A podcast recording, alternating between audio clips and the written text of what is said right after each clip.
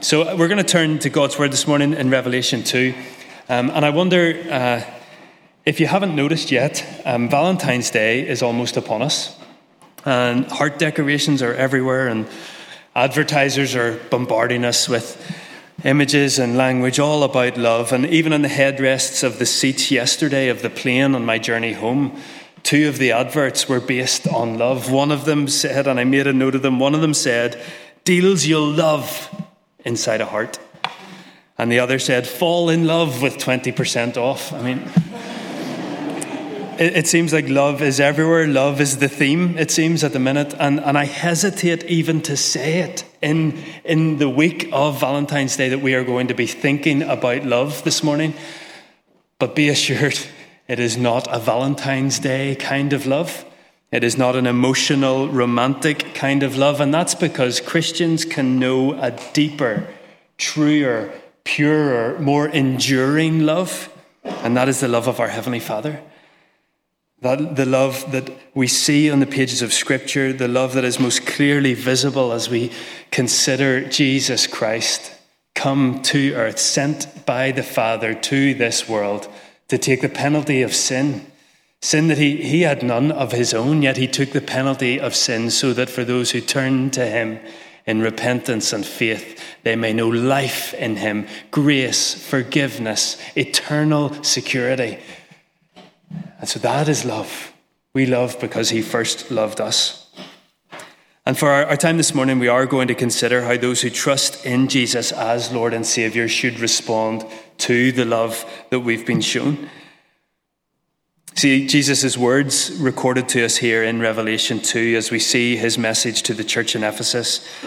It becomes clear that when it comes to responding to the love of Jesus, we can see that the heart of the matter is the matter of the heart.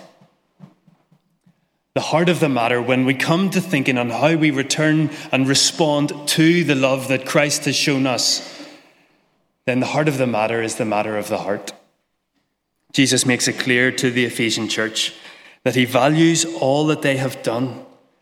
He values how they have persevered under trial. He values how they have preserved truth. But he seems very concerned about the state of their heart before him. And he calls them back to love. And so this morning we're going to consider how the heart of the matter is the matter of the heart as we see it here in Revelation 2 1 to 7. And Revelation as a book is a letter sent to seven churches in Asia Minor in the first century. And within that letter, we have these seven messages to each individual church recorded in chapters 2 and 3. And Jesus dictates these messages to the seven churches. And as John makes note of them, we see that if, if Ephesus is first on the list. But as we take all seven, and I would encourage you to read all seven letters to the churches in chapters 2 and 3 of Revelation, and you may spot a pattern.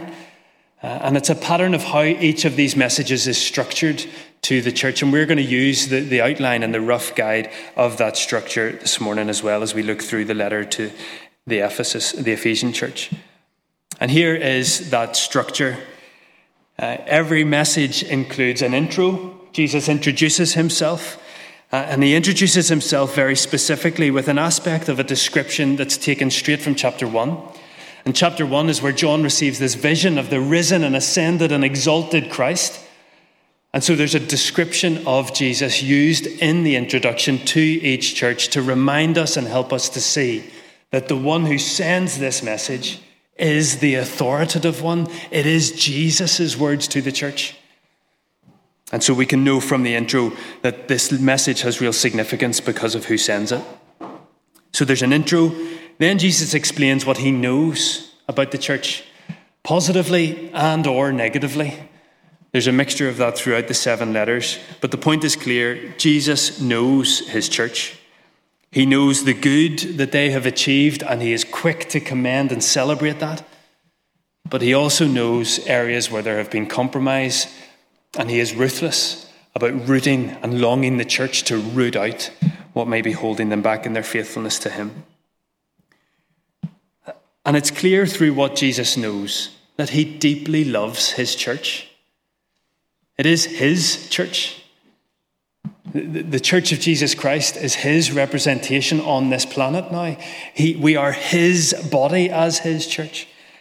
And so he longs for that church to be fruitful and to be faithful. And we can see that in how he explains what he knows. So there's an intro, and he explains what he knows, and then there's a so. Based on who he is and what he knows about the church, he has a message specifically for that group of people. Based on who he is and what he knows, he provides some kind of direction to get them back on track to faithfulness or motivation to keep on going if he's commending their good, their good work. And so there's action to be taken based on who he is and what he knows. And then we see the reason why they must take that action, the because. Jesus gives the outcome if they heed his word or if they do not. There's a result that will happen if they take seriously his so. And each letter finishes, then, each message finishes with a promise.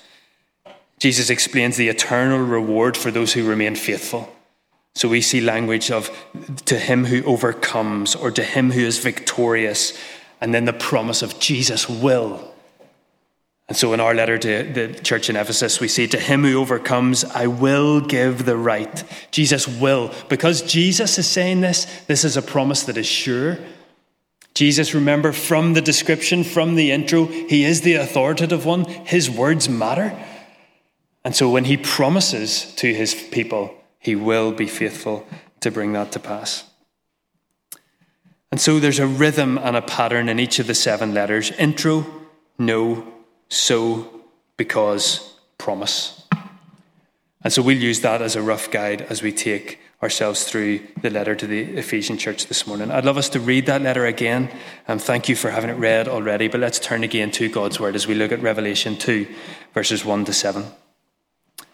And perhaps you can spot that structure as we make our way through these seven verses. To the angel of the church in Ephesus, write These are the words of him who holds the seven stars in his right hand and walks among the seven golden lampstands. I know your deeds, your hard work, and your perseverance. I know that you cannot tolerate wicked men, that you have tested those who claim to be apostles and are not, and have found them false. You have persevered and have endured hardships for my name and have not grown weary. Yet I hold this against you you have forsaken your first love. Remember the height from which you have fallen. Repent and do the things you did at first. If you do not repent, I will come to you and remove your lampstand from its place. But if you but you have this in your favor, you hate the practices of Nicolaitans, which I also hate. He who has an ear, let him hear what the Spirit says to the churches. To him who overcomes, I will give the right to eat from the tree of life, which is in the paradise of God.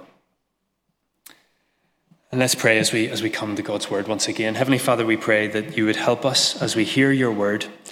Lord, that we would hear what you have to say to us this morning through your word, and then we would not just be hearers of it, but doers also. And so speak to us, we pray, in your wonderful name. Amen. And so, as we consider this structure to the church, as we consider how this letter begins with the intro, what do we see here? Well, the introduction is in verse 1. These are the words of him who holds the seven stars in his right hand and walks among the seven lampstands. Well, as I said, that introduction and these introductions in each message are taken from the description in chapter 1. So in verse 13 and in verse 16 of chapter 1, we see John using this, these languages, this language, sorry, of him who holds the seven stars and who walks among the seven lampstands. And then graciously at the end of chapter 1, Jesus himself tells us what that means. What are the seven stars? What are the seven lampstands? Well, even if you have your Bible open and skip back to verse 20 of chapter 1, you can see Jesus explain this. The mystery of the seven stars that you saw in my right hand and of the seven golden lampstands is this the seven stars are the angels of the seven churches, and the seven lampstands are the seven churches. So Jesus is holding the seven angels of the churches in his hand. And whether those angels are angels actual angels, whether they are the leaders of the churches, whether they are messengers sent to the churches, it's not really made clear. The point is, Jesus holds them. Jesus holds his churches. The point again is about his authority. The church is his, and he cares for those who care for his church. And so Jesus is the one with authority. The fact that he is walking among the seven golden lampstands is significant too. See, the risen and exalted and ascended Jesus is not aloof, is not distant.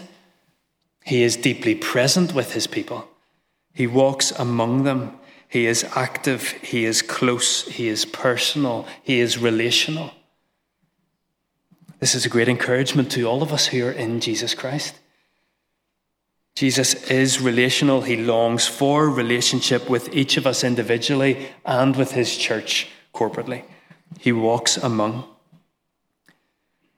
And so, in this first verse of chapter 2, we see the introduction. The, these are the words of him who is authoritative, and they're coming from the Lord Jesus Christ himself, the one who holds the seven, lampst- uh, seven stars and walks among the seven lampstands, the one who is relational and the one who has authority.